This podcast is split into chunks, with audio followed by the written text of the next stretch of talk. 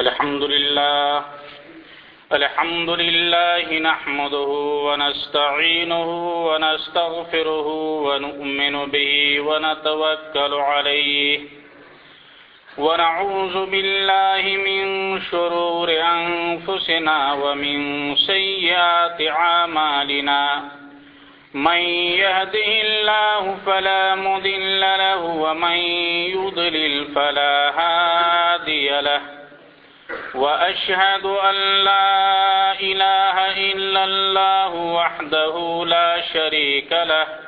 وأشهد أن محمدا عمده ورسوله أما بعد فإن خير الحديث كتاب الله وخير الهدي هدي محمد صلى الله عليه وسلم وعلى وشر الأمور محدثاتها وكل محدثة بدعة وكل بدعة ظلالة وكل ظلالة في النار فأعوذ بالله السميع العليم من الشيطان الرجيم بسم الله الرحمن الرحيم يا أيها الذين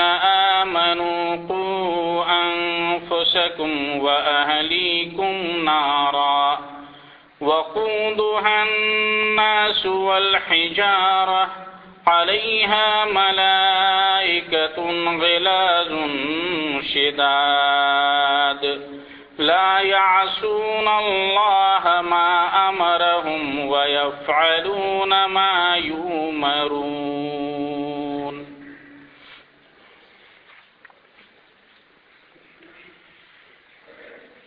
برادران برادر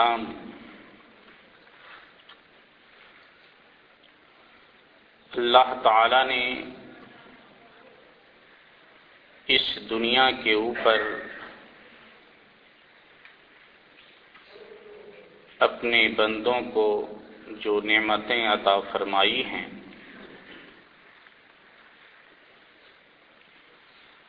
ان میں سے ایک اہم اور بڑی نعمت اولاد کی نعمت ہے اور اس کا احساس اس شخص کو ہوتا ہے جس کے گھر میں اولاد نہ ہو آپ دیکھتے ہیں کہ وہ گھر جس کے اندر صرف میاں اور بیوی ہوں اور اولاد کی چمک دمک سے وہ گھر خالی ہو تو وہ گھر ایک عجیب سا لگتا ہے اس کے اندر کسی قسم کی چہل پہل نہیں ہوتی مایوسی اور اداسی چھائی ہوئی ہوتی ہے اور انسان مال و دولت اس کے پاس رہتے ہوئے بھی عجیب بڑھن کی زندگی برداشت کرتا ہے یہی اولاد کی نعمت ہے جس کے لیے انبیاء کے رام نے بڑھاپے کے وقت اللہ تعالی سے دعائیں کی کہ اللہ ہمیں بہترین اور نیک وارثین عطا فرما ہمیں تنہا نہ چھوڑ یہی وہ اولاد کی نعمت ہے جو اس دنیا کے اندر انسانی زندگی اور زیب و زینت کے سامان میں سے ایک قیمتی سامان ہے تو یہ جو دولت اللہ تعالی نے ہمیں اور آپ کو عطا فرمائی ہے اس کی کیا قیمت ہے کیا اہمیت ہے اس کا آپ اندازہ لگائیں کہ شریعت نے مرنے کے بعد انسان کے لیے جن چیزوں کو نیکی اور نیک عمل کے جاری رہنے کا ذریعہ بنایا ہے ان میں سے ایک چیز اولاد کی نعمت ہے نبی کریم صلی اللہ علیہ وسلم فرماتے ہیں کہ زا ماتل انسان ان قطع ان الا من ثلاث کہ جب کوئی انسان مر جاتا ہے تو اس کے اعمال کا سلسلہ ختم ہو جاتا ہے مگر تین چیزیں ایسی ہیں کہ ان کے ذریعے انسان کو اجر و ثواب ملتا رہتا ہے آپ نے فرمایا صدقت ان جاریہ ایک وہ عمل جو صدقہ جاریہ کی قسموں میں سے ہو مرنے کے بعد بھی اس کے اس صدقے سے لوگ فائدے اٹھاتے ہوں مسجد اور مدرسہ بنوا دینا غریب غربہ مساکین کے لیے کوئی ایسا کام کر جانا جسے لوگ فائدہ اٹھاتے رہیں گے دوسری چیز نبی کریم صلی اللہ علیہ وسلم نے بیان فرمائی او علم ان یون ایسا علم جس سے لوگ فائدے اٹھائیں اگر انسان اپنی زندگی کے اندر کسی کو دین کی کوئی بات سکھلا دیتا ہے تو جب تک ایک دوسرے کی جانب یہ بات منتقل ہوتی رہے گی لوگ اس کے اوپر عمل کرتے رہیں گے سکھلانے والے کو اس کا اجر و ثواب ملتا رہے گا اور علماء کرام نے اس ضمن کے اندر نیکی کی باتوں کی نشر و اشاعت کے اندر مشارکت کرنے والے اور تعاون کرنے والوں کو بھی شمار کیا ہے یعنی اگر ایک شخص عالم دین تو نہیں ہے اگر دین کی بہت سی باتیں اسے معلوم نہیں ہے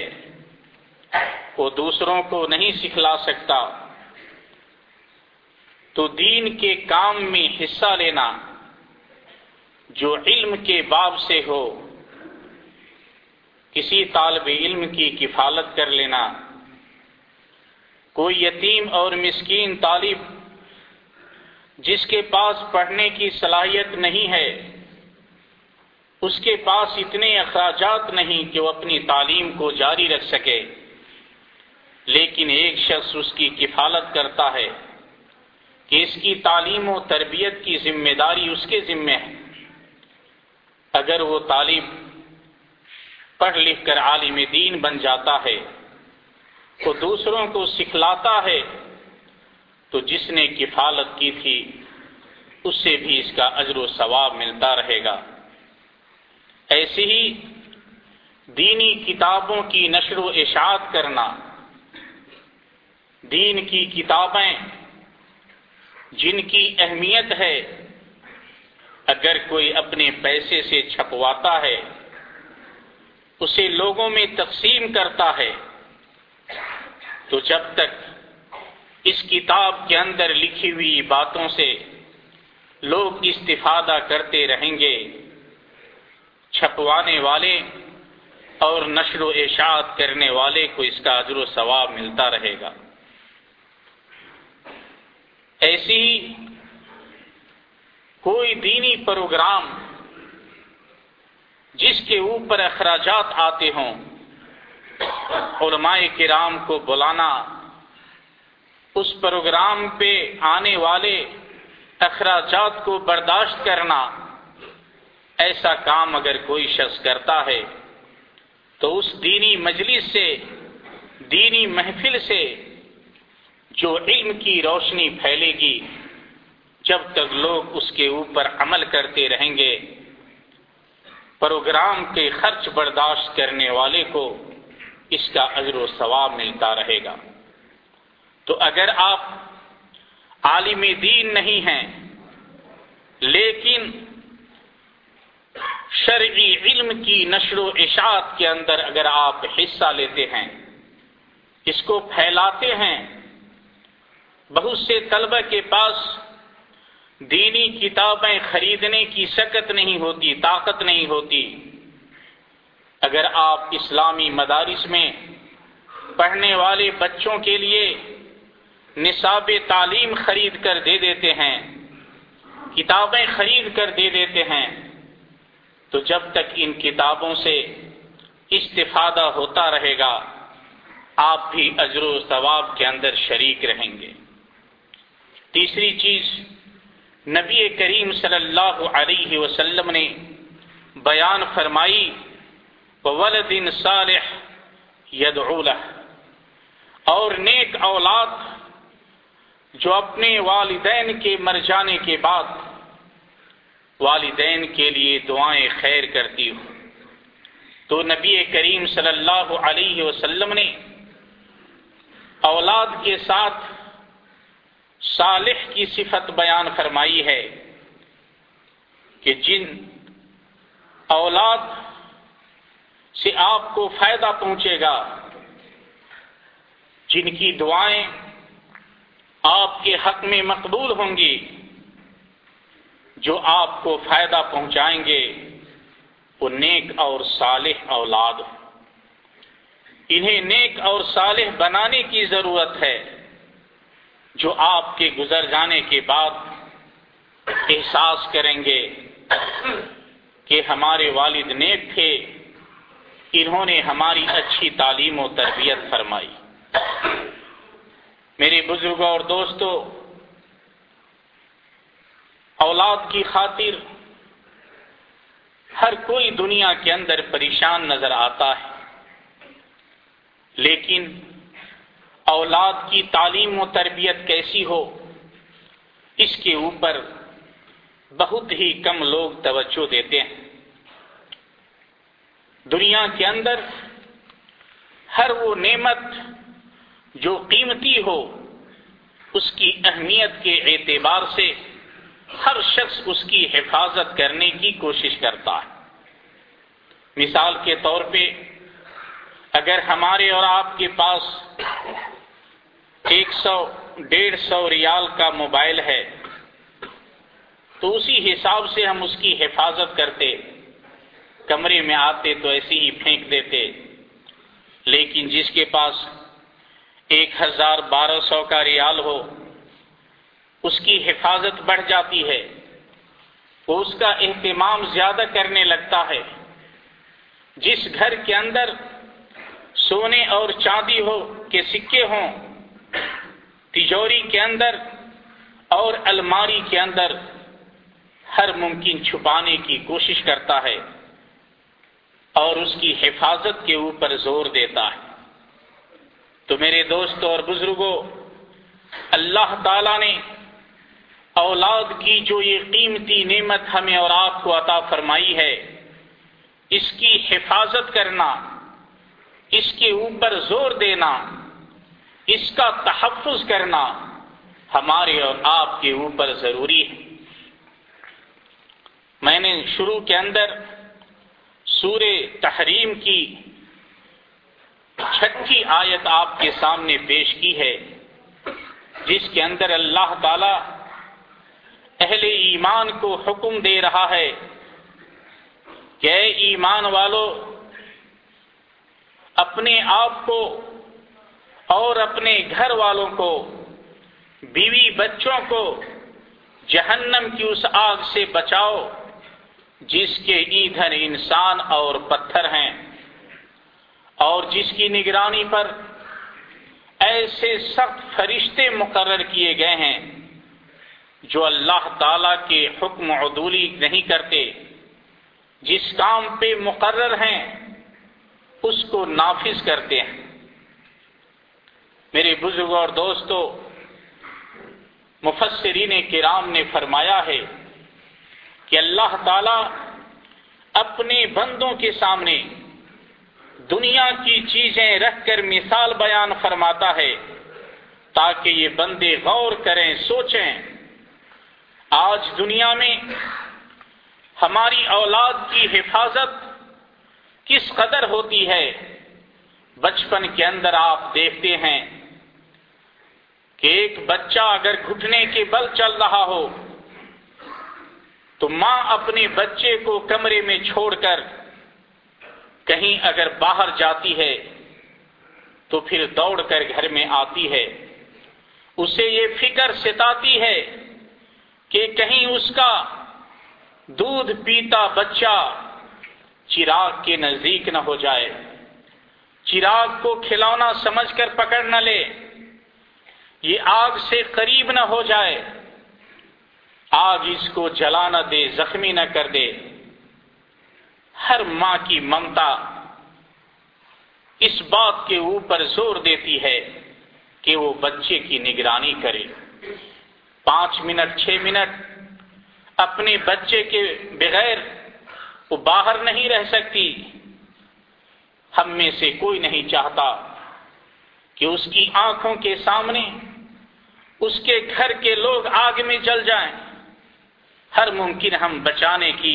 حفاظت کرتے ہیں اللہ تعالی نے اپنے بندوں کو یہ حکم دیا ہے کہ اے اہل ایمان بندو تم تو سوچنے والے ہو غور و خوض کرنے والے ہو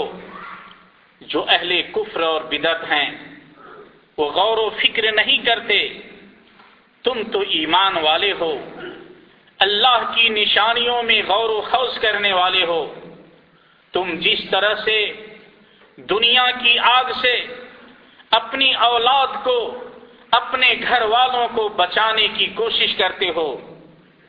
تو اس سے بڑھ کر وہ آخرت کی آگ ہے جہنم کی آگ ہے جس کی ایک چنگاری روئے زمین پہ آ جائے تو یہ دنیا جل کر راک اور خاک کو جائے اس آگ سے اپنے گھر والوں کو بچانے کی فکر کیوں نہیں کرتے بچانے کی کوشش کیوں نہیں کرتے تو اگر تم اہل عقل ہو عقل مند ہو تو اپنے بچوں کو اپنے گھر والوں کو اس جہنم کی آگ سے بچانے کی کوشش کرو جس کے ایندھن انسان اور پتھر ہیں اور جس کے اندر دنیا کی آگ کے مقابلے ستر گنا زیادہ تپش ہے اسی بنیاد پر اس کی ایک چنگاری دنیا کو راک کر دینے کی طاقت رکھتی ہے حضرت امام قطع رحمہ اللہ اس آیت کی تفسیر کے اندر فرماتے ہیں علامہ ابن کثیر رحمت اللہ علیہ نے تفسیر ابن کثیر کے اندر اس بات کو نقل کیا ہے فرماتے ہیں بطاعت اللہ تنہا اگر جہنم کی آگ سے اپنے گھر والوں کو بیوی بچوں کو بچانا چاہتے ہو تو انہیں اللہ کی اطاعت کا حکم کرو اور جن چیزوں کے اندر اللہ کی نافرمانی ہے ان چیزوں سے روکو وہ علیہم علیہ اللہ اور اللہ نے جو تمہیں حکم کیا ہے ان کی نگرانی کرو ان کی دیکھ بھال کرو وہ تامر بہی انہیں نیکیوں کا حکم دو وہ تو علیہ نیکیاں کرنے پر ان کا تعاون کرو رئی تماسیہ انہا و جزر تہم انہا جب ان سے کسی معصیت کا ارتکاب ہو جائے جب یہ کوئی غلطی کرنے لگے تو انہیں ڈانٹ دو روک دو اور معصیت سے دور رکھنے کی کوشش کرو حضرت عبداللہ بن عمر رضی اللہ تعالی عنہما کی حدیث ہے کہتے ہیں سمے تو رسول اللہ صلی اللہ علیہ وسلم یقول کلکم رائی و کلکم مسعول عن رعیتی یہ بخاری اور مسلم کی حدیث ہے کہ نبی صلی اللہ علیہ وسلم کو میں نے فرماتے ہوئے سنا آپ کہہ رہے تھے کہ تم میں سے ہر شخص ذمہ دار ہے ہر شخص نگراں ہے وہ کلکم مسعول النگ رعیتی اور ہر شخص کو اس کی ذمہ داری اور نگرانی کے بارے میں پوچھا جائے گا سوال کیا جائے گا الامام و و مصبول ان حاکم وقت بھی ذمہ دار ہے اور اگر اس کے وقت میں کسی کے اوپر ظلم و زیادتی ہو اس کے بارے میں حاکم وقت سے بھی سوال کیا جائے گا اتو رایت الفی زوزہا اور شوہر کے گھر میں بیوی بھی ذمہ دار ہے کہ وہ گھر کی بچوں کی نگرانی کرے وہ مصعولت عن رعیتہا اور اسے بھی اس کی ذمہ داری کے بارے میں پوچھا جائے گا حدیث لمبی ہے اخیر میں نبی کریم صلی اللہ علیہ وسلم فرماتے ہیں فکل کم کلکم عَنْ دَعِيَّتِ تو یاد رکھو تم میں سے ہر شخص ذمہ دار ہے اور ہر شخص کو اس کی ذمہ داری کے بارے میں سوال ہوگا اور اس سے پوچھا جائے گا میرے دوستو اللہ تعالی نے جن چیزوں کے اوپر ہمیں غلبہ عطا فرمایا ہے جو چیزیں ہمارے میں ماتحت ہیں ان چیزوں کے اوپر کنٹرول کرنا ان چیزوں کی حفاظت کرنا یہ ہماری ذمہ داری ہے جن لوگوں کی ہم دیکھ بھال کر رہے ہیں جن کے نان و نفقہ ہمارے ذمے ہے ان کی دیکھ بھال کرنا ان کی نگرانی کرنا ان کا خیال رکھنا یہ ہماری مصولیت ہے ہماری ذمہ داری ہے اللہ تعالی ہم سے پوچھے گا اس وقت اگر آپ یہ کہیں گے کہ اس وقت کا موسم ہی کچھ ایسا تھا دنیا کے اندر تہذیب و تمدن ہی کچھ اسی طریقے کا تھا اور آپ اپنے بچوں کو نہ بچا سکے تو میرے دوستو یہ عزر اللہ تعالی کے سامنے قابل قبول نہیں ہوگا دنیا کے اندر بہت ساری چیزیں پائی جاتی ہیں اور ہر عاقل عقل مند شخص خطرناک چیزوں سے اپنے آپ کو بچانے کی کوشش کرتا ہے وہ یہ نہیں کہتا کہ جب یہ چیز پائی جاتی ہے تو ہم اگر استعمال کر لیں تو اس میں ہمارا کیا قصور ہے ہمارا کیا اس کے اندر ہماری کیا غلطی ہے جس نے اس چیز کو رکھا ہے وہ ذمہ دار ہے نہیں میرے دوستو آپ جانتے ہیں فارمیسی کے اندر کے اندر زہر کی دوائیاں بھی ہوتی ہیں لیکن ہم میں سے کوئی مند زہر کی دوا خرید کر نہیں کھاتا اس بنیاد پر کہ اس نے رکھا ہے ہم کھا لیتے ہیں فارمیسی والے کی غلطی ہوگی نہیں اللہ نے آپ کو عقل دی ہے آپ خود ہی نقصان دہ چیزوں سے اپنے آپ کو بچانے کی کوشش کر رہے ہو تو دنیا کے اندر جو چیزیں آپ کے لیے آپ کی اولاد کے لیے بیوی بچوں کے لیے نقصان دہ ہیں ان چیزوں سے انہیں دور رکھنا ان کی حفاظت کرنا یہ ہماری اور آپ کی ذمہ داری ہے آخر ہم حکومت کو ذمہ دار بنا دیتے کہ حکومت نے ان چیزوں کو نہیں روکا میرے بزرگوں اور دوستو حکومت ہمارے گھر کے اندر مداخلت نہیں کرتی انٹرفیئر نہیں کرتی آخر حکومت نے ہم میں سے کس کو مجبور کیا ہے کہ وہ ڈش انٹینا خرید کر اپنے گھر کے اوپر لگائے ہم میں سے کس کو مجبور کیا ہے کہ وہ شراب اور جوا جیسے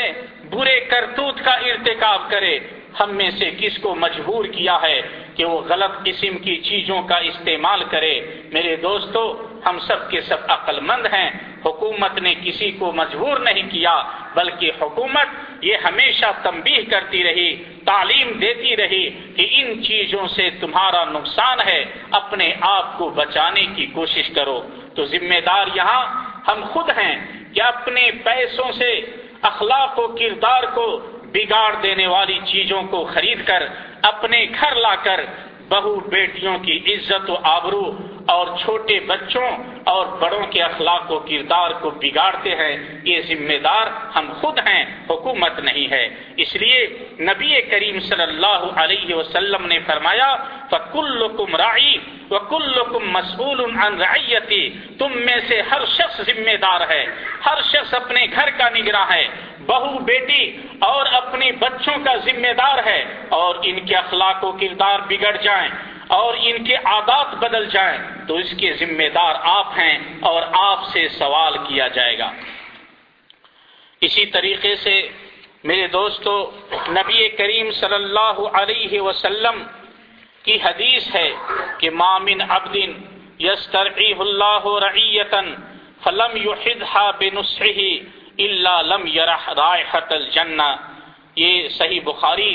اور مسلم کی حدیث ہے کہ جب اللہ تعالی کسی بندے کو کسی کا نگراں بنا دیتا ہے کسی کا ذمہ دار بنا دیتا ہے اور اگر وہ اپنی ماتحتی میں رہنے والے لوگوں کی نصیحت نہیں کرتا ان کی خیر خواہی نہیں کرتا ان کے لیے نیکیوں کا حکم برائیوں سے روکنے کا کام نہیں کرتا ہے تو یاد رکھے کہ وہ جنت کی خوشبو تک نہیں پائے گا تو ہم میں سے میرے دوستو ہر شخص ذمہ دار ہے اور جو چیزیں جن چیزوں کے اوپر ہم کنٹرول کرنے کی طاقت رکھتے ہیں ہمیں اس بات کی کوشش کرنی چاہیے کہ ہم ان چیزوں کے اوپر کنٹرول کریں اور ان چیزوں کی حفاظت اور نگرانی کریں حضرت عبداللہ بن عمر رضی اللہ تعالی عنہما فرماتے ہیں ادب ابن کا کا ہو اپنی اولاد کو بہترین بہترین تعلیم و تربیت دو انہیں ادب سکھلاؤ اس لیے کہ اولاد کے بارے میں تم سے سوال کیا جائے گا ماسا ادب تو نے اپنی اولاد کو کیسا ادب سکھلایا تھا کیسے زندگی گزارنے کے طور و طریقے سکھلائے تھے یہ تم سے سوال ہوگا کہا وہ ماضا علم اپنے بچوں کو تو نے کیسی تعلیم دلائی تھی جو تعلیم ان کے اخلاق و کردار کو بنانے والی تھی یا بگاڑنے والی تھی تم نے تعلیم و تربیت کا بندوبست کیسا کیا تھا اس کے بارے میں پوچھا جائے گا وہ مصمول انبیر ریکا ویتے ہی لک اور تمہاری اولاد سے بھی سوال ہوگا کہ تم نے اپنے والدین کی اطاعت کی یا نہیں والدین کے حقوق کو ادا کیا یا نہیں علامہ ابن القیم رحمہ اللہ نے تحفت المودود بے احکام المولود کے اندر اس حضرت عبداللہ بن عمر کے قول کو نقل کیا ایسے ہی میرے دوستو نبی کریم صلی اللہ علیہ وسلم فرماتے ہیں کہ لَن يُعَدِّبَ الرَّجُلُ وَرَدَهُ خیر بسائن صدقہ مسند احمد ترمیزی اور حاکم کی روایت ہے کہ اگر کوئی باپ اپنی اولاد کو ایک نیک بات سکھلا دے ایک اچھا ادب سکھلا دے تو کہتے ہیں کہ ایک سا صدقہ کرنے سے یعنی ڈھائی تین کلو اناج اللہ کی راہ میں غلہ صدقہ کرنے سے بہتر ہے کہ ایک باپ اپنے بیٹے کو اپنی اولاد کو کوئی بہترین بات سکھلا دے ایسے ہی نبی کریم صلی اللہ علیہ وسلم فرماتے ہیں کہ ماں حسن اور یہ ترمیزی کی روایت ہے کہ سب سے بہترین ہتھیار سب سے بہترین تحفہ جو ایک باپ اپنے بیٹا کو دے سکتا ہے وہ بہترین تعلیم و تربیت ہے تو میرے دوستو ہم بینک بیلنس کے پیچھے تو پڑے ہوئے ہیں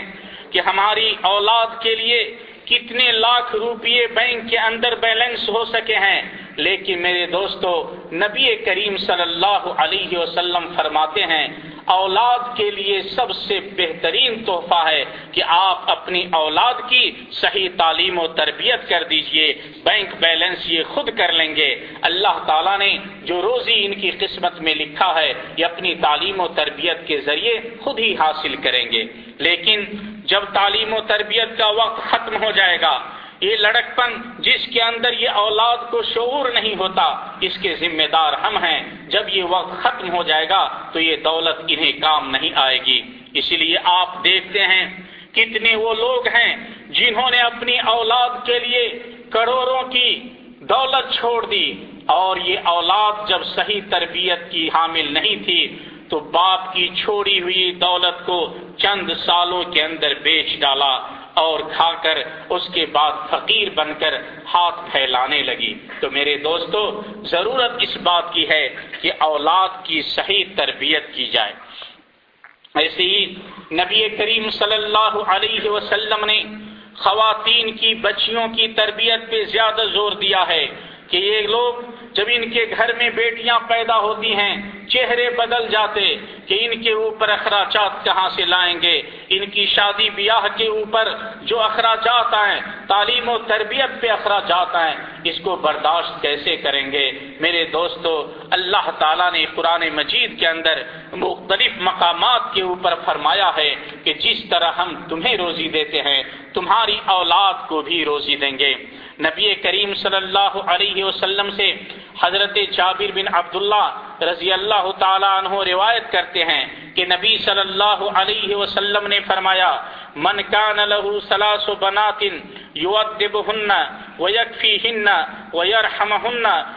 وجبت لہو الجنہ جس گھر کے اندر تین بیٹیاں ہوں تینوں کی صحیح تعلیم و تربیت کی جائے تینوں کی نگرانی کی جائے تینوں کی دیکھ بھال کی جائے اور تینوں کے اوپر رحم و کرم کا ماحول رکھا جائے نبی صلی اللہ علیہ وسلم فرماتے ہیں ان تین بیٹیوں کی پرورش کے پاداش میں اللہ تعالیٰ اس کے اجر کے اوپر اس بندے کے لیے جنت کو واجب قرار دے دیتا ہے جس گھر میں تین بیٹیاں ہوں اور تینوں کے اوپر آنے والے اخراجات کو برداشت کرے اللہ کی تقدیر پہ خوش ہو ان بیٹیوں کے لیے اپنی گھر کی زینت کا سامان سمجھے نبی صلی اللہ علیہ وسلم فرماتے ہیں جنت ایسے بندے کے لیے واجب ہو جاتی ہے ایک شخص نے کہا کہ اللہ کے رسول وسیم تین یا رسول اللہ کہ اللہ کے رسول اور جس گھر میں صرف دو بیٹیاں ہوں تو نبی صلی اللہ علیہ وسلم نے فرمایا کہ ان دو بیٹیوں کی صحیح تعلیم و تربیت کرے انہیں جوان کر کے شادی کر دے تو ان کے لیے بھی جنت ہے حضرت عائشہ نے پوچھا کہ اللہ کے رسول اور جس گھر میں صرف ایک بیٹی ہو تو کہا اے عائشہ اگر ایک ہی بیٹی ہے اس کی صحیح تعلیم و تربیت کر دی جائے تو اس کے لیے جنت لازم ہو جاتی ہے اور یہ جہنم کی آگ سے اپنے والد کو اپنے گھر والوں کو بچانے کی کوشش کرے گی تو میرے دوستو آج ہمارے اندر بچوں کے اندر جو بگاڑ پیدا ہوئی اخلاق و کردار کی بگاڑ اس کے کئی ایک اسباب ہیں پہلا سبب تو یہ ہے والدین کی جانب سے عدم توجہ بے توجہی کرنا آج ہم اور آپ اپنے بچوں کو یہ سمجھ کر چھوڑ دیتے کہ ابھی چھوٹے بچے ہیں کھیل کود کا زمانہ ہے چھوڑ دو انہیں ڈانٹ ڈپٹ نہ کرو ان کی تعلیم و تربیت نہ کرو تو اولاد کی جو بگاڑ پیدا ہوئی وہ والدین کی غفلت کی وجہ سے والدین نے توجہ نہیں دی دوسری چیز نصاب تعلیم ہے آج ہمارے مدارس میں ہمارے اسکولوں میں جو سبجیکٹ پڑھائے جاتے ان کے اندر زیادہ تر تعلیم و تربیت کے اوپر اولاد کی جو تربیت ہو اچھے اخلاق و کردار ہو اس سے متعلق باتیں بہت کم پائی جاتی ہیں جس کی وجہ سے بچے اسکول میں پڑھ کر بھی صحیح اخلاق و عادات کے حامل نہیں ہوتے ایسی ہی دنیا کے اندر اخلاق و کردار کو بگاڑنے والی تنظیمیں اور میڈیا بھی ذمہ دار ہے اس میڈیا کے ذریعے تنظیموں کے ذریعے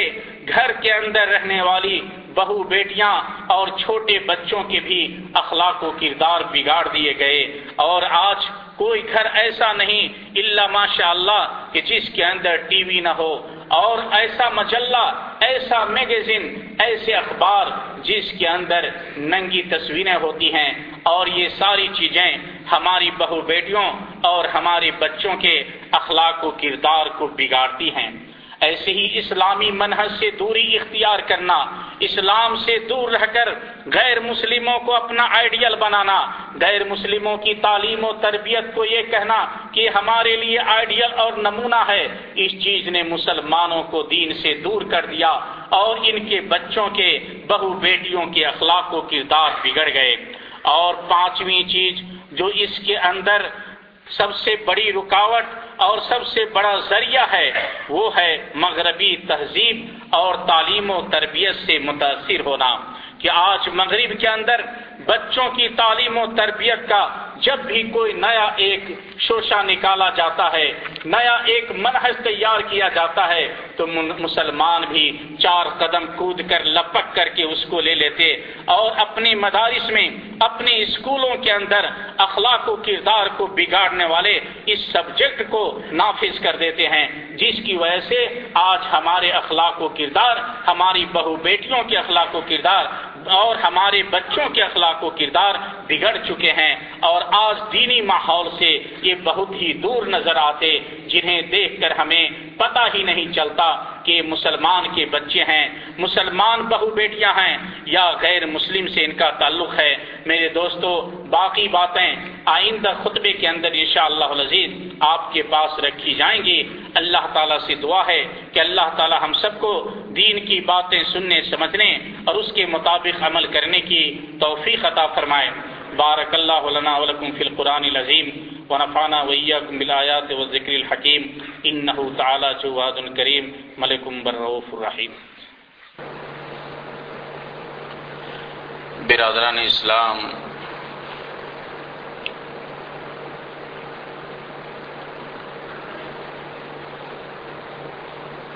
چند جمعہ قبل خطبے کے اندر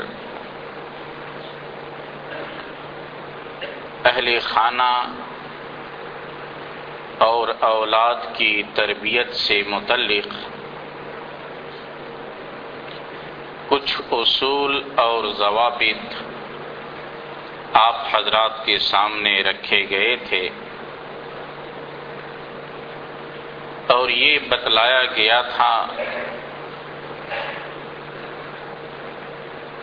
کہ سب سے بڑی قیمتی چیز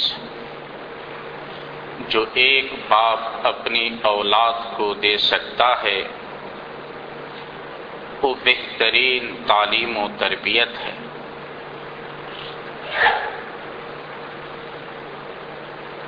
اور یہ چیز بھی آپ کے سامنے رکھی گئی تھی کہ چھوٹے بچے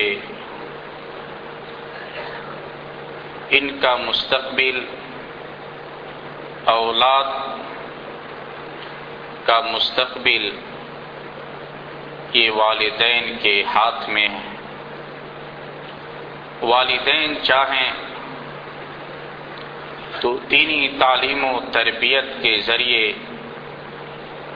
اپنی اولاد کے مستقبل کو بنا سکتے ہیں اور اگر والدین کی جانب سے غفلت ہو جائے تو پھر بچوں کا مستقبل خراب ہو جاتا ہے میرے بزرگ اور دوستوں اولاد کی تربیت کے لیے ضروری ہے کہ پہلے مربی کے اندر جو شخص اپنے بچوں کی تربیت کرنا چاہتا ہے اس کے اندر شریعت کا علم پایا جاتا ہو پہلے والدین کو چاہیے کہ وہ دین اسلام کو سمجھیں شریعت کا علم حاصل کریں عرب کے اندر مشہور مقولہ ہے کہ الشی لا یوتی جو شخص جس چیز کا مالک نہیں ہے وہ آخر دوسروں کو کہاں سے دے سکتا تو جو شخص اولاد کی تربیت کرنا چاہتا ہو اس کے پاس شریعت کا علم ہونا ضروری ہے وہ اس بات کو سمجھے کہ حلال کیا ہے حرام کیا ہے وہ اس بات کو جانے کہ سنت کیا ہے بدعت کیا ہے کوئی اس چیز کو سمجھے کہ توحید کیا ہے اور شرک کیا ہے جب تک مربی دین کے اہم مقاصد اور بنیادی تعلیم کو نہیں جانے گا وہ اپنے بچوں کی صحیح تربیت نہیں کر سکتا اور یہی وجہ ہے کہ آج کل جو بچوں کے اندر بگاڑ پائی جاتی ہے وہ خود والدین کی کمی کا نتیجہ ہے کہ والدین خود شریعت کو نہیں سمجھ پا رہے ہیں دین کی حقیقت سے خود غافل ہیں تو جو بھی مربی دین سے غافل ہوگا اس کے اندر حلال و حرام کی تمیز نہیں ہوگی شرک و بدعت اور خرافات اور گمراہی سے واقف نہیں ہوگا تو اس کے بچے بھی اسی طور طریقے کے اوپر چلیں گے اور وہ بھی شرک و بدعات کے اندر ملوث ہو جائیں گے تو ضرورت اس بات کی ہے کہ ہم پہلے اپنے اندر اسلام کی بنیادی تعلیمات کو ڈھالیں اور اسلام کیا ہے اس کو سمجھیں اور اسی کے مطابق اپنے بچوں کی تربیت کریں ایسی ہی ضرورت ہے کہ مربی کے اندر امانت داری پائی جائے اور مربی اپنے بچوں کے لیے بہترین نمونہ اور خدوا بننے کے لیے کوشش کرے عبادات ہوں معاملات ہوں زندگی گزارنے کے اور بھی شعبے جات ہوں ہر چیزوں کے اندر والدین کو چاہیے کہ وہ اپنے بچوں کے لیے بہترین آئیڈیل اور نمونہ بننے کی کوشش کریں بچے اپنے والدین کو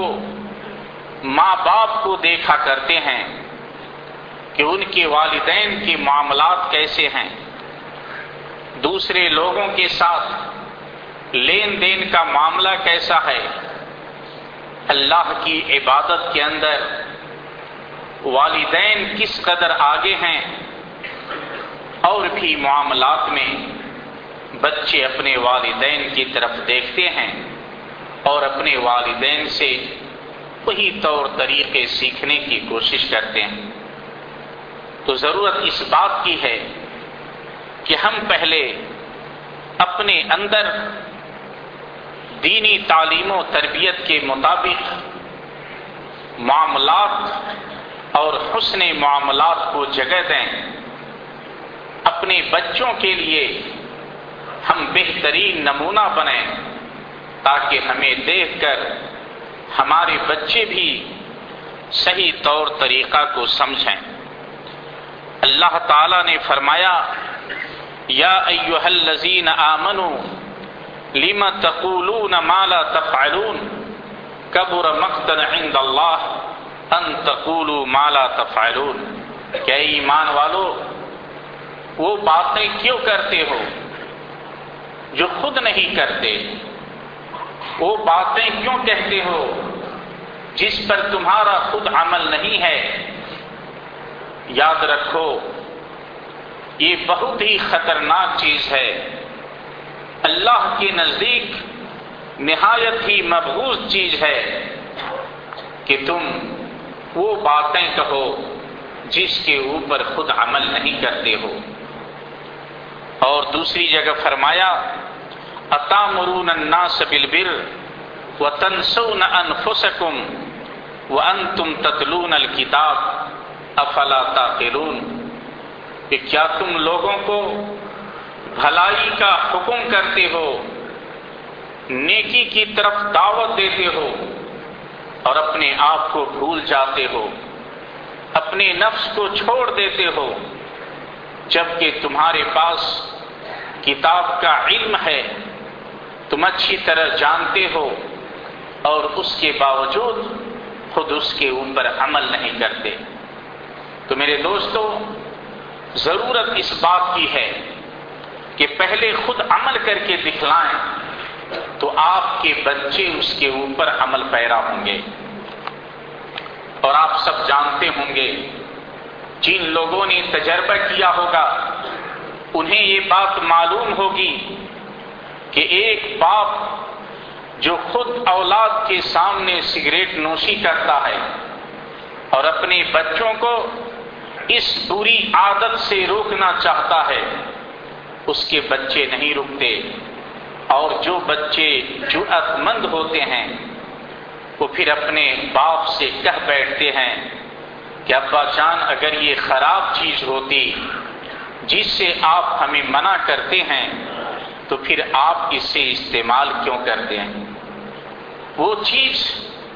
جس کا مرتکب خود باپ ہو اور اپنی اولاد کو اس سے روکنا چاہتا ہو تو اس کی اولاد ایسے باپ کی بات نہیں مانتی ہے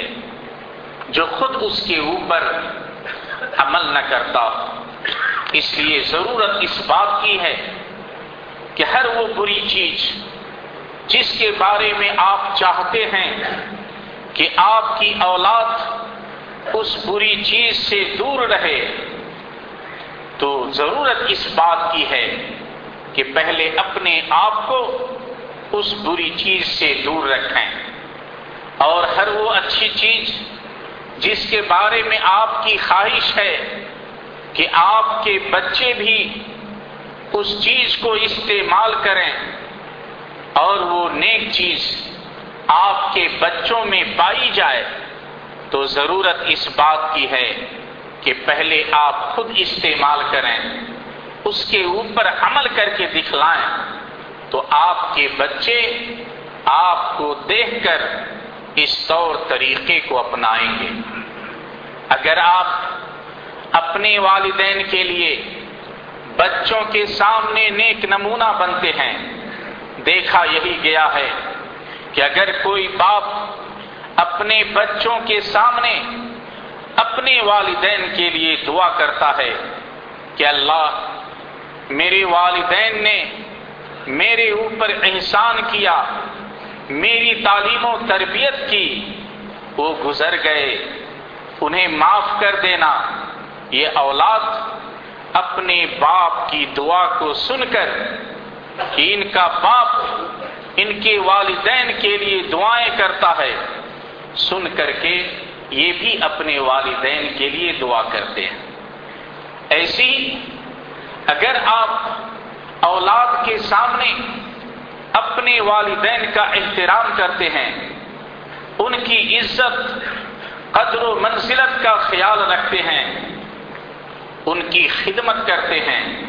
تو یقین جانیں آپ کو دیکھ کر کہ آپ اپنے والدین کی خدمت کرتے ہیں آپ کے بچے بھی آپ کی خدمت کرنا سیکھیں گے لیکن اگر آپ اپنے سامنے بچوں کے سامنے والدین کی قدر و منزلت کا خیال نہیں رکھتے بچوں کے سامنے اپنے والدین کی شکایت کرتے ہیں تو آپ کے نزدیک بھی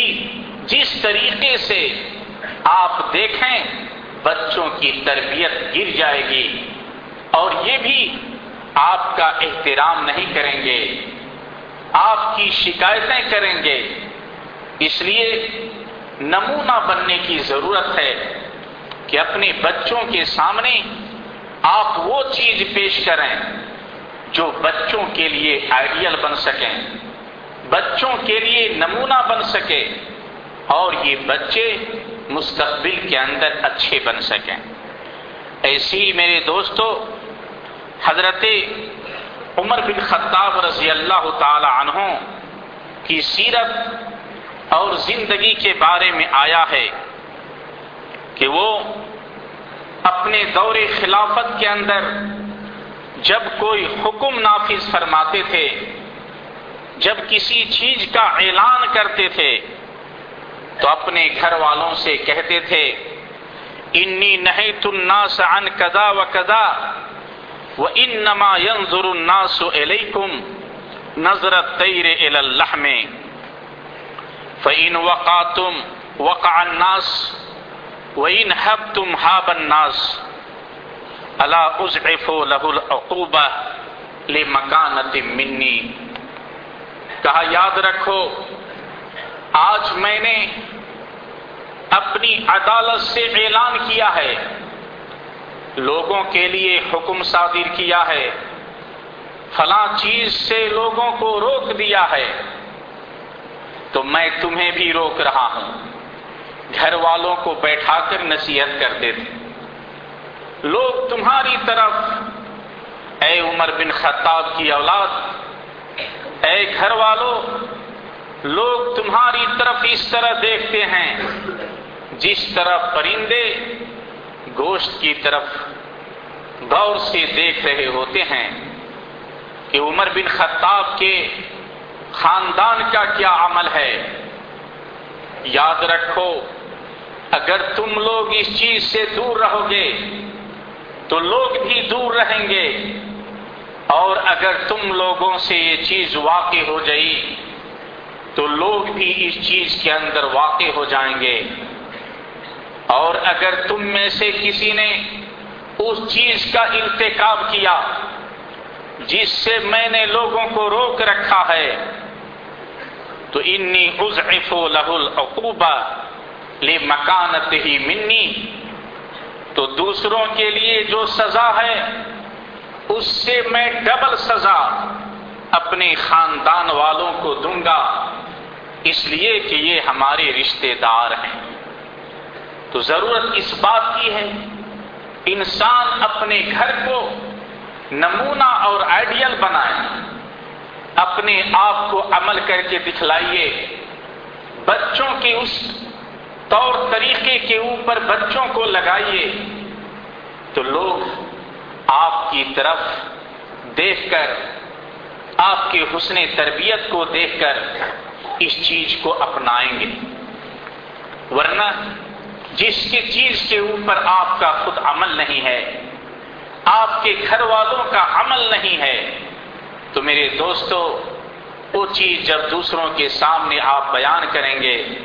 تو لوگ اس کا مذاق اڑائیں گے لوگ آپ کے گھر کی خود مثال پیش کریں گے اس لیے ضرورت اس بات کی ہے کہ آپ آئیڈیل بننے کی کوشش کریں ایک چیز یہ بھی ہے کہ والدین کو چاہیے بچوں کے درمیان عدل و انصاف اور برابری مساوات کو قائم رکھے یہ نہیں کہ کسی بیٹا کے ساتھ آپ کا سلوک کچھ اور ہے اور کسی کو آپ بعض حقوق سے محروم کر رہے ہیں اپنے بچوں کے سامنے بچوں کے درمیان عدل و انصاف اور مساوات کو برقرار رکھنا ضروری ہے اور سلف صالحین کے بارے میں آیا ہے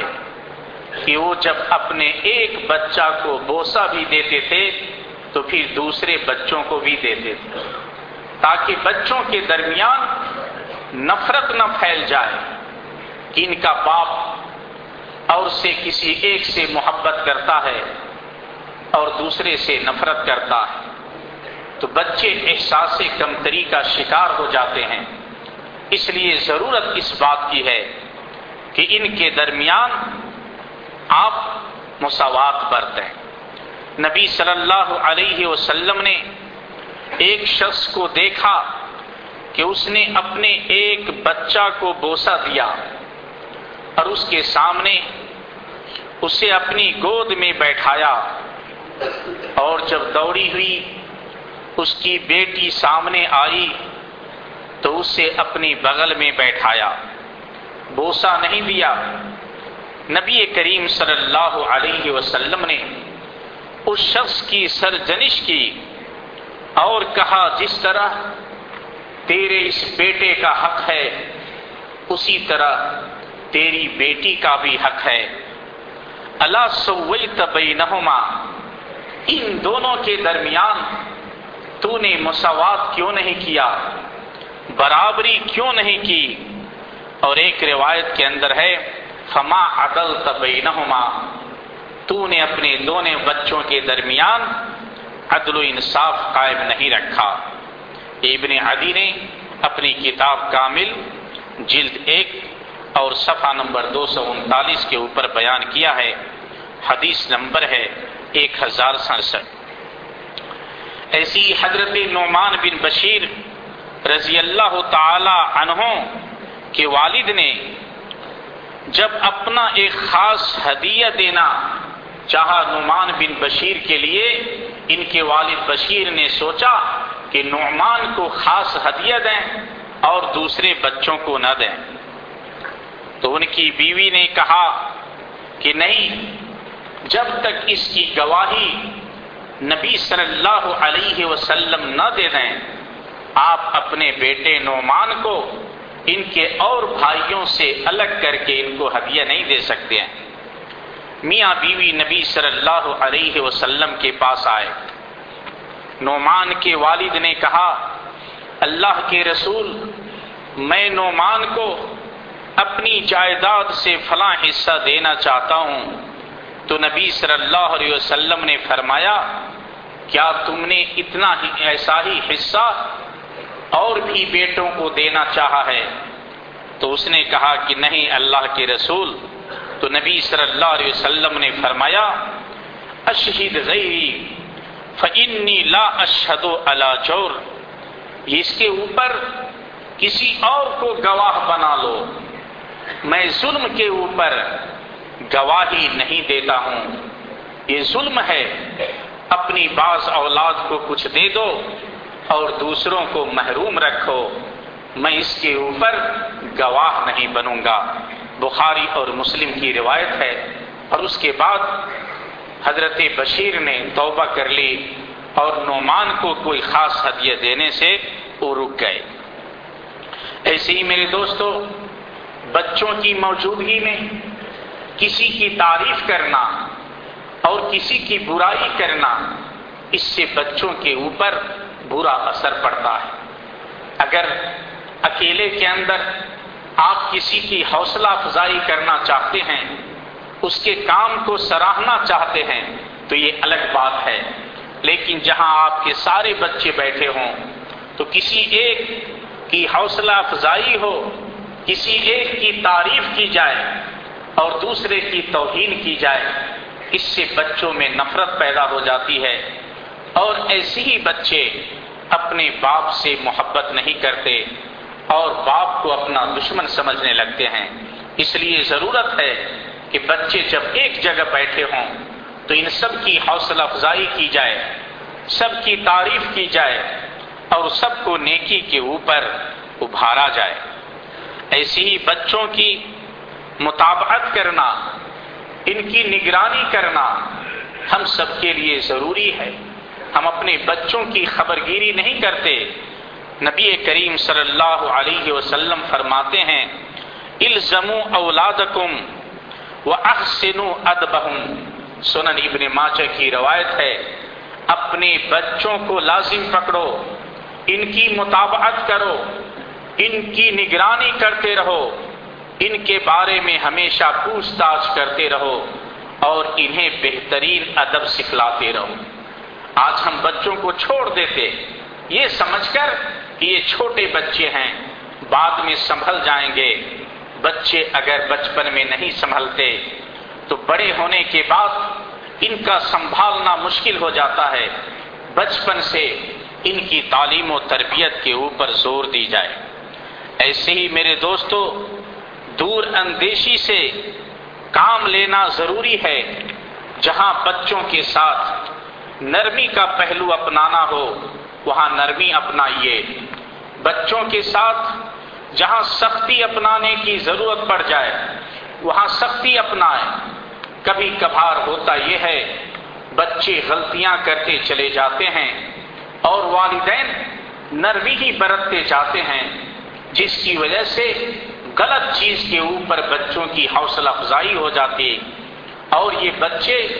اور بھی غلطیاں کرتے چلے جاتے ہیں اس لیے جہاں پیار و محبت کی بات ہے وہاں پیار و محبت سے سمجھایا جائے اور جہاں آپ چاہتے ہیں آپ کو علم ہے جانتے ہیں کہ بغیر سختی کیے ہوئے کہ اس کام کو نہیں چھوڑ سکتے تو وہاں پر سختی اپنانا یہ ہمارے اور آپ کے لیے ضروری ہے تو سختی کی جگہ پہ سختی اور نرمی کی جگہ پہ نرمی اپنانا یہ ہمارے لیے ضروری ہے ایسے ہی میرے دوستو علامہ ابن الجوزی رحمہ اللہ فرماتے ہیں سید الخاطر ان کی مشہور کتاب ہے صفا نمبر پانچ سو چالیس کے اوپر کہتے ہیں فعین ان رحم تب لم تقدیر اللہ فتح بہو فیب لوگ جاہلن فقیرہ اگر بچے کے رونے کے اوپر تم رحم کھا جاؤ گے بچے غلطیاں کرتے ہیں مارنے کے کے لیے لیے آؤ آؤ سختی کرنے تو رونے لگتے ہیں اگر ان کے آنسو پہ رحم کھاؤ گے تو یہ بڑے ہو کر بھی دودھ چھوڑنا نہیں چاہیں گے دو سال تک ماں کے دودھ پینے کے بجائے تین سال چار سال تک پیتے رہیں گے اور تم دودھ نہیں چھڑا سکو گے اس لیے کہ بچے روئیں گے پھر ماں سینے سے لگا لے گی کہ بچہ رو رہا ہے تو ان کے رونے کے اوپر رحم نہ کرو اور پھر ان کی صحیح تعلیم و تربیت نہیں کر سکو گے یہ بچہ ہے پیارا ہے لڑکا ہے یہ کہہ کر تم اس کی صحیح تعلیم و تربیت نہیں کر سکو گے فیب لوگ جاہل فقیرہ تو یہ بالغ ہو جائے گا اور جاہل ہی رہے گا دوسروں کا محتاج رہے گا اس لیے کہ تم نے سختی کی جگہ پہ سختی نہیں اپنائی ہے بچوں کی تعلیم و تربیت کے اندر اگر سختی کی ضرورت آ جائے تو اس کو اپناؤ ایسے ہی میرے دوستوں بچوں کے سامنے راست گوئی اور صداقت اور سچائی کا معاملہ کیجیے بچوں کے سامنے کبھی بھی جھوٹ نہ بولیں ان کی صحیح تعلیم و تربیت کا انداز یہ ہے کہ آپ ہر چیز کے اندر سچے ہوں سچ بولیں گے تو آپ کے بچے بھی سچ بولنا سیکھیں گے اور اگر آپ کا کام جھوٹ بولنا ہو جائے تو آپ کے بچے بھی جھوٹ بولنا سیکھیں گے آج کل دیکھا یہ جاتا ہے کہ کسی کا ٹیلی فون آیا بچہ اٹھانے جا رہا ہے گھر کا کوئی لڑکا اٹھانا چاہتا ہے باپ اپنے بیٹے سے کہتا ہے کہ کہہ دو ابو جان گھر میں نہیں میرے دوستو ایک بیٹا اپنے باپ سے جھوٹ بولنا سیکھ رہا ہے اور اس کو کون سکھلا رہا ہے اس کا باپ سکھلا رہا ہے اس لیے میرے دوستو بہت سی مثالیں ہیں آپ سب جانتے ہیں سچائی کو سامنے رکھئے بچوں کو نفرت دلائیے تو آپ کے بچے سچ بولنا سیکھیں گے اسی طریقے سے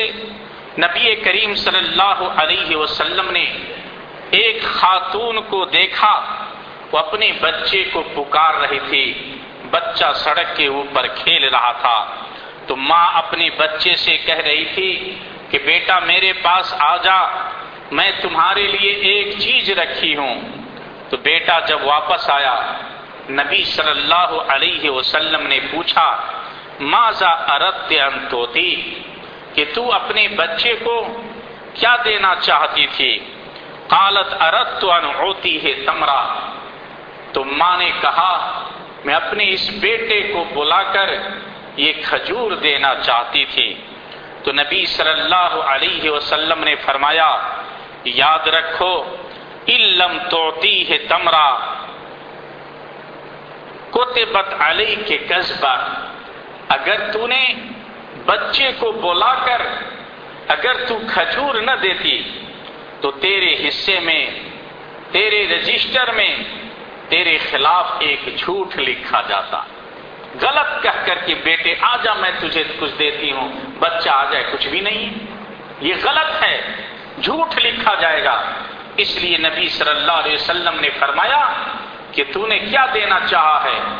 دینے کے مقصد سے بچے کو بلایا اگر تو نہیں دیتی تو جھوٹ لکھا جاتا اور یہی چیز امام بخاری رحمت اللہ علیہ کے سوانے کے اندر آئی ہے کہ امام بخاری رحمت اللہ علیہ کو پتا چلا کہ فلاں حدیث کا راوی فلاں شہر کے اندر رہتا ہے بہت مشقت کے بعد اس شہر کے اندر حدیث کے اس راوی کے گھر پہنچے تو دیکھا ایک برتن اٹھا کر وہ شخص اپنے گھوڑے کو بلا رہا ہے کہ اس کے اندر کوئی کھانے کا سامان ہے وہ برتن دکھلا کر کے گھوڑے کو بلا رہا ہے جب گھوڑا آیا تو اس نے برتن نیچے رکھا تو اس کے اندر کچھ بھی نہیں تھا امام بخاری رحمت اللہ علیہ نے جب یہ منظر دیکھا تو وہاں سے واپس ہونے لگے اس شخص نے کہا کہ تم کس مقصد سے آئے تھے بغیر بات کیے ہوئے واپس کیوں جانے لگے تو امام بخاری رحمت اللہ علیہ نے جواب دیا کہ جو شخص اپنے جانور کے ساتھ سچ نہ بولتا ہو اپنے جانور کے ساتھ جھوٹ بول سکتا ہے وہ اللہ اور رسول کے ساتھ بھی جھوٹ بول سکتا ہے میں ایک حدیث سیکھنے کے لیے آیا تھا لیکن تمہیں جھوٹا پایا تم سے وہ حدیث نہیں لکھوں گا دیکھیں اسلام کے اندر سچائی کا کیا مقام ہے سچائی کا کیا مرتبہ ہے اور اسی سچائی نے کتنے ڈاکوؤں کو کتنے چوروں کو مسلمان بنا دیا اور آپ سب جانتے ہیں عبد القادر جیلانی رحمت اللہ علیہ کی سیرت کے اندر آیا ہے کہ بچپن میں جب وہ پڑھنے کے لیے اپنے شہر سے دور جانے لگے تو ماں نے کھانے کا کچھ سامان دیا اور ایک بٹوا کے اندر چالیس دینار بانٹ دیا اور ان کی کمر کے اندر اندر سے باندھ دیا اور ماں نے جاتے وقت نصیحت کی کہ بیٹا شریعت کا علم سیکھنے کے لیے جا رہے ہو کبھی جھوٹ نہیں بولنا راستے کے اندر کچھ راہزن لوگ ڈاکو لوگ لوگوں کو لوٹ رہے تھے قافلے کے ساتھ حضرت عبد القادر جیلانی رحمت اللہ علیہ بھی ہیں لوگوں کا ساز و سامان لوٹ لیا تو عبد القادر چیلانی سے کہا کہ تمہارے پاس کیا ہے کہا کھانے کا یہ سامان ہے اور اس کے علاوہ چالیس دینار ہے تو ڈاکوؤں کو حیرت ہوئی کہ چھوٹا بچہ یہ کیا ہمارے ساتھ مذاق تو نہیں کر رہا ڈاکو نے کہا کہ تم مذاق کر رہے ہو کہا نہیں حقیقت میں ہمارے ساتھ چالیس دینار کا کہاں ہے کپڑے کے نیچے سے کھولا کمر کے اندر ایک بٹوے میں چالیس دینار بنا ہوا تھا ڈاکو نے کہا کہ اے بچہ تو نے اس چیز کو چھپایا کیوں نہیں ہم نہیں دیکھ سکتے تھے تیرے اس دینار کو تم نے کیوں نہیں چھپایا تو کہا کہ میری ماں نے رخصت کرتے وقت مجھ سے کہا تھا کہ بیٹا جھوٹ نہیں بولنا ڈاکو لوگ رونے لگے کہ ایک چھوٹے بچہ کو ماں کے وعدے کا اتنا لحاظ ہے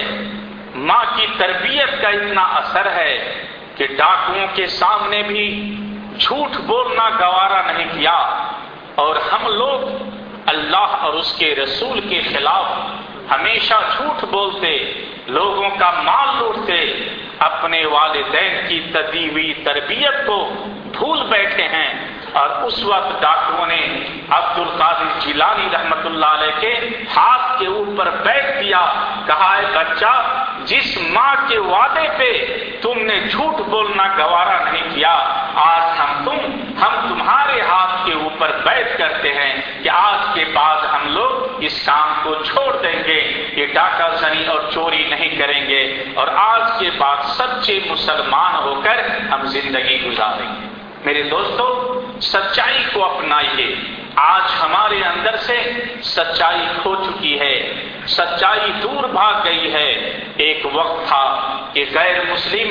ایک مسلمان کی گواہی پر فیصلہ کر دیتے تھے کہ مسلمان جھوٹ نہیں بولتے ہیں لیکن آج میرے دوستو ہمارے اندر ساری برائیاں ہیں وقت چونکہ زیادہ ہو رہا ہے اولاد کی تربیت سے متعلق باقی چیزیں انشاءاللہ العزیز آئندہ خطبے کے اندر آپ کے سامنے رکھی جائیں جائیں گے اللہ تعالیٰ سے دعا ہے کہ اللہ تعالیٰ ہم سب کو دین کی باتیں سننے سمجھنے اور اس کے مطابق عمل کرنے کی توفیق عطا فرمائے بارک اللہ لنا ولکم فی القرآن العظیم و نفعانہ و ایاکم بالآیات و ذکر الحکیم انہو تعالی جواد کریم ملکم برغوف الرحیم